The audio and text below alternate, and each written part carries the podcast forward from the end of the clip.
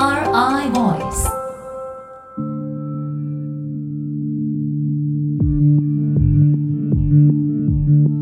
NRI ボイスこんにちは金子直です。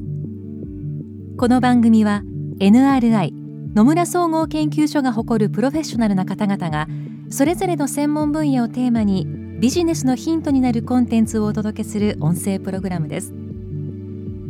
今回もお話を伺いますのはコーポレートイノベーションコンサルティング部プリンシパルの伊吹英子さんです。伊吹さんはサステナビリティ経営に関する戦略構築と実行支援。また財務と非財務を統合した経営管理制度の構築などの領域をご専門とされています。伊吹さんよろしくお願いいたします。はいよろしくお願いいたします。このシリーズではパーパスこちらをテーマにお話を伺っているんですが伊吹さん今回はどういったお話でしょうか？はい今回は今なぜパーパスなのかについてです。NRI Voice NRI Voice さて前回伊吹さんにはパーパスとは何なのか？この点についてお話を伺ってきました。そして今回が今なぜパーパスなのかですよね。はいなぜ今パーパスという考え方が重要なのか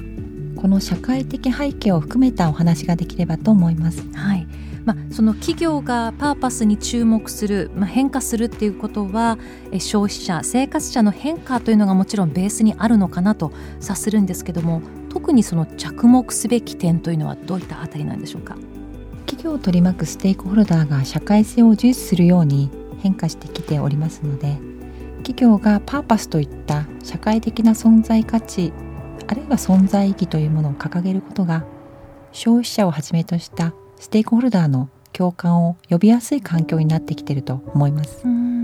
まあ、よりこう分かりやすく活動していくために、まあ、掲げるといってはあれですけどもその必要性が高まってきたということだと思うんですけどこれってえここ何年かくらいのことなんですかね？それともなんか一気に大きく変化したんですかね？はいここ数年の動きだというふうに思っております、はい、一方であのサステナビリティ経営というあの潮流が企業経営の中に、えー、起きてきてるんですけれども、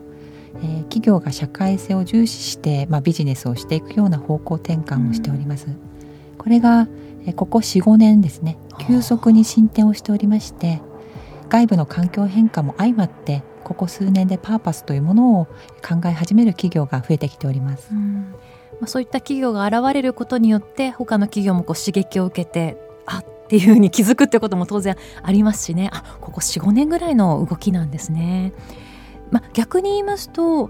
今までのやり方だけでは足りなくなってきたということもあるわけですか？そうですね。先ほど外部の環境変化について申し上げたんですけれども実は企業組織の中でも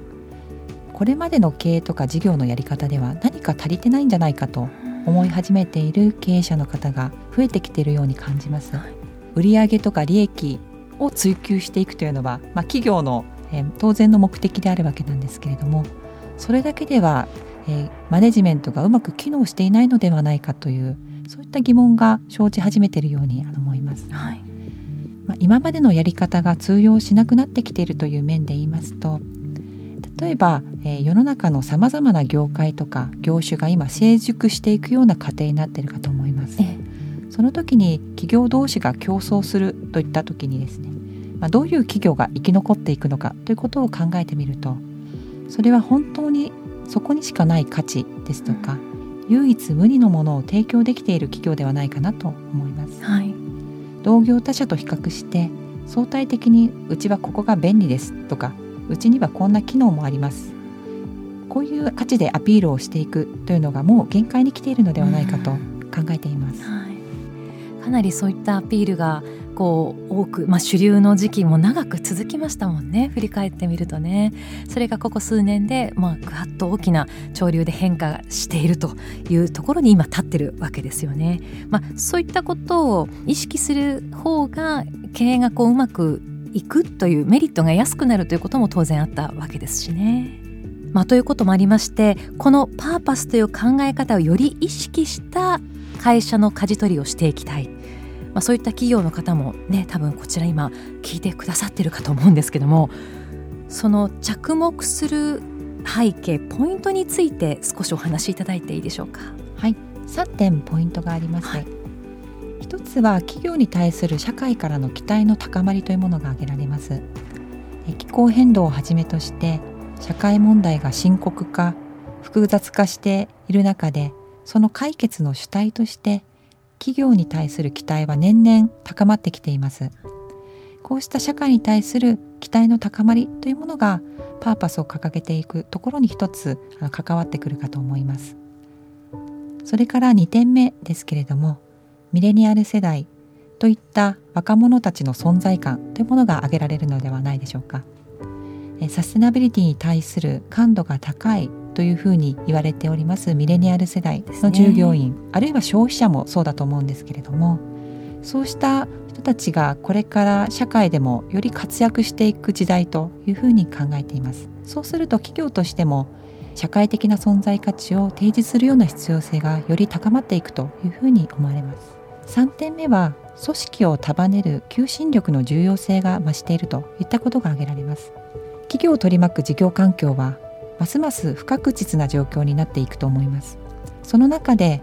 急激なビジネスモデルの変化なども起こってくるかと思います。企業はこうした環境の中で組織の求心力というものを持って経営事業を行っていくということで内外の環境変化に柔軟機敏に対応していくようなことができるのではないかというふうに思います。ね、3つのポイントということで挙げていただきましたけどもどれもあそうだよなといううなずく点ばかりだったなという感じがしますね。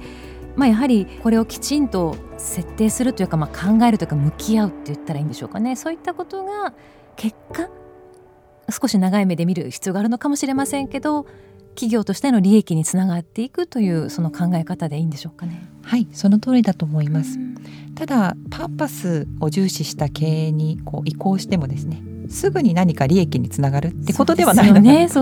思います。はい、少し長い目線で取り組んでいく必要があると思いますけれども、はい、ただ確実に着実に取り組んでいかなければリターンのところにはつながっていかないかなというふうに思います。はい、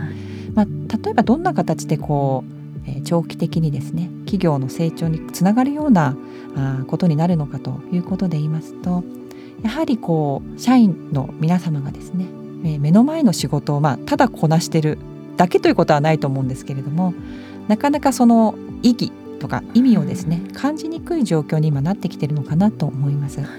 改めてパーパスというものを言語化してそれをこう社員の方々が共感している状態というものが出来上がってくれば今この目の前の仕事がどんな形で社会に役立っているものなのかということを感じながら仕事をしていけると、そうするとその取り組みがですねより生産性が高く取り組めたり企業が掲げている戦略のですね方向性をですねよりスピーディーにこう実現していくような力になっていくのかなというふうに考えておりまして、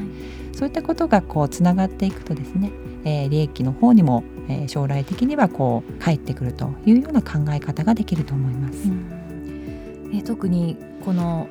今の時代はなかなか全員が全員必ず顔を合わせて何かを決めたり頻繁にこう話し合いができるという状況が難しい時が続きましたからこういったその、まあ、モチベーションというか同じものを抱いて進むというのがなかなか困難な時代ですもんね。はいそうですね、えーまあ、まさに遠心力が働きつつあるようなそんな、ね、はい、環境だと思います。パーパスを掲げている企業さんはですね、まあ、遠心力が働いている中で求心力となるような何かというものを、えまあ、求めていたといったような背景を持っていることがございます。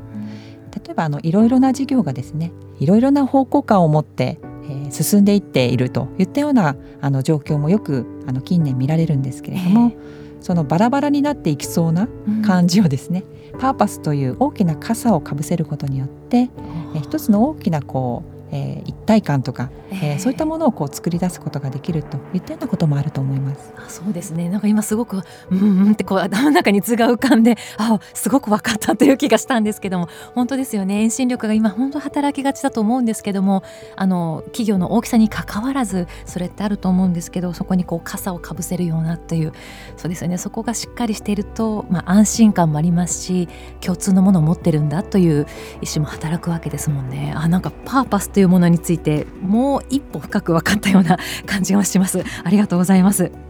まあ、ということで今回はなぜ今パーパスなのか。えこちらについて伊吹さんにお話を伺ってまいりました。で次回はですねパーパスがどのような場面で具体的に経営に生かされてくるのか。えこのあたりについて実践的なお話含めて詳しくお話を伺っていきたいと思います。NRI Voice.